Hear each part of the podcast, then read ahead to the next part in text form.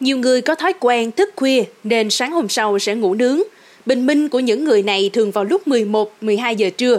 Thói quen ngủ nướng sẽ gây hại cho cơ thể như thế nào? Mời quý thính giả cùng tìm hiểu trong podcast ngày hôm nay.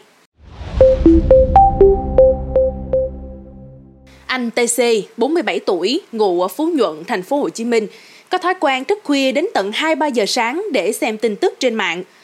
Sau dịch Covid-19, anh bị mất việc làm, từ đó anh đã thay đổi thói quen sinh hoạt của mình. Suốt cả năm, anh thường bắt đầu ngày mới vào lúc 11-12 giờ trưa và cả ngày anh cảm thấy mệt mỏi và không có động lực làm việc gì. Hiện tại anh C đang cố gắng thay đổi thói quen ngủ nướng bằng cách cố gắng đi ngủ sớm hơn, nhưng sau một thời gian anh vẫn gặp khó khăn trong việc thực hiện điều này. Không chỉ anh C, hiện nay nhiều bạn trẻ cũng thích ngủ nướng. Đây có thể coi là một vấn nạn ở đô thị. BTA, 18 tuổi, ngụ thành phố Thủ Đức, cũng có thói quen ngủ nướng.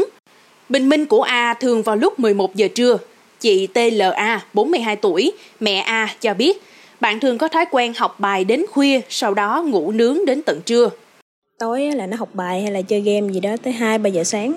Rồi giờ đó mới ngủ thì đương nhiên là tới trưa mới dậy nổi rồi. Không đi học thì thôi chứ thứ bảy chủ nhật là y như rằng ngủ tới trưa luôn. Mà ngủ vậy là coi như không ăn uống gì hết. Còn dậy được không Theo bác sĩ Hoàng Đình Hữu Hạnh, chuyên về rối loạn giấc ngủ và là thành viên của khoa thăm dò chức năng hô hấp tại bệnh viện Đại học Y Dược thành phố Hồ Chí Minh, bữa sáng là bữa quan trọng nhất, được gọi là bữa cần được ăn nhiều nhất trong ngày. Nhưng với các bạn ngủ nướng, dễ bỏ qua bữa sáng. Với cách sinh hoạt và ăn uống như vậy sẽ dễ dàng suy giảm miễn dịch và sức khỏe tổng quát. Nếu một người thức khuya, ngủ muộn trong vài tháng, cơ chế sinh học sẽ tự điều chỉnh, Tuy nhiên, đây là điều chỉnh ép buộc nên sẽ bị giảm miễn dịch, ảnh hưởng tâm thần kinh, ảnh hưởng tim mạch, nội tiết, tiêu hóa và giảm tuổi thọ. Sự thay đổi lịch sinh hoạt này nếu kéo dài vài tuần sẽ bị cấp tính, còn vài tháng, vài năm sẽ bị mãn tính, gây suy các cơ quan. Theo thông thường, nhịp sinh học tự nhiên của cơ thể con người tuân theo một chuỗi sống giống như hình sin, thay đổi liên tục. Trong chu kỳ này, điểm thấp nhất về sinh lý học trong cơ thể con người thường xảy ra vào khoảng 2 giờ sáng. Lúc này mọi hoạt động của cơ thể cần được nghỉ ngơi và trí nhớ cũng cần thời gian nghỉ ngơi. Trong khoảng thời gian này, giấc ngủ là cách tốt nhất để cơ thể có thể phục hồi sức khỏe cả về thể chất lẫn trí não.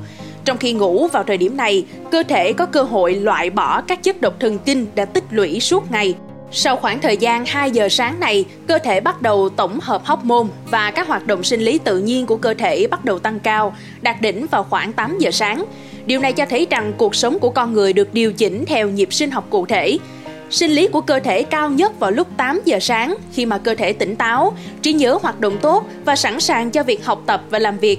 Đây là thời gian mà trẻ em đi học tại trường, còn người lớn thường làm việc tại công ty, xưởng, chợ, siêu thị. Từ 8 giờ sáng, sinh lý cơ thể bắt đầu giảm xuống và đạt mức thấp nhất vào 14 giờ trưa.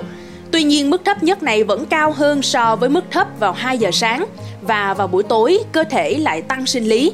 Dựa trên những biểu hiện này, theo bác sĩ Hữu Hạnh, chúng ta có thể biết được khi nào cơ thể cần nghỉ ngơi hoặc thức để làm việc và học tập.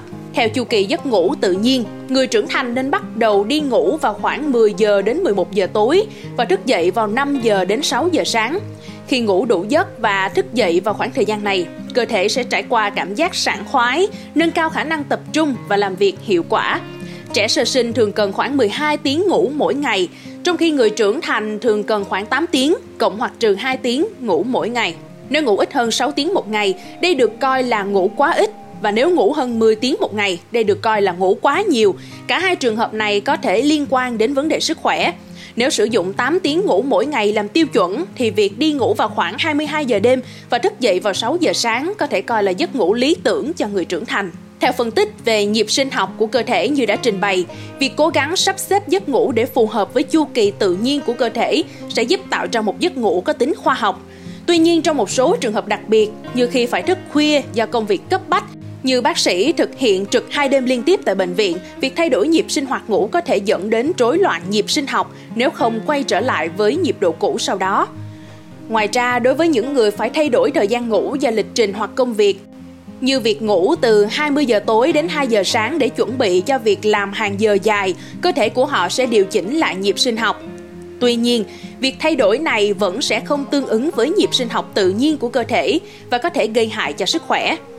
Những người có thói quen thức khuya đến 2 giờ sáng, tương tác với các thiết bị công nghệ như xem TV, sử dụng mạng xã hội hoặc thiết bị điện tử, thường gặp mệt mỏi, đặc biệt ở mắt. Ngoài ra, khi các cơ quan trong cơ thể không có đủ thời gian nghỉ ngơi theo nhịp độ sinh học tự nhiên, có thể dẫn đến tình trạng mệt mỏi và không cân đối. Ngủ muộn và thức trễ có thể ảnh hưởng nghiêm trọng đến sức khỏe của chúng ta. Điều này không chỉ gây mệt mỏi và kém tập trung mà còn tác động tiêu cực lên tâm lý, hệ miễn dịch và có liên quan đến nhiều bệnh lý nguy hiểm. Do đó, duy trì một lối sống lành mạnh, đảm bảo giấc ngủ đủ và tuân theo nhịp sinh học tự nhiên của cơ thể là điều rất cần thiết. Theo thời gian, chúng ta sẽ thấy sự cải thiện về sức khỏe, tăng hiệu suất làm việc và tâm trạng luôn lạc quan và sảng khoái. Mong những thông tin vừa rồi sẽ giúp ích cho quý tín giả.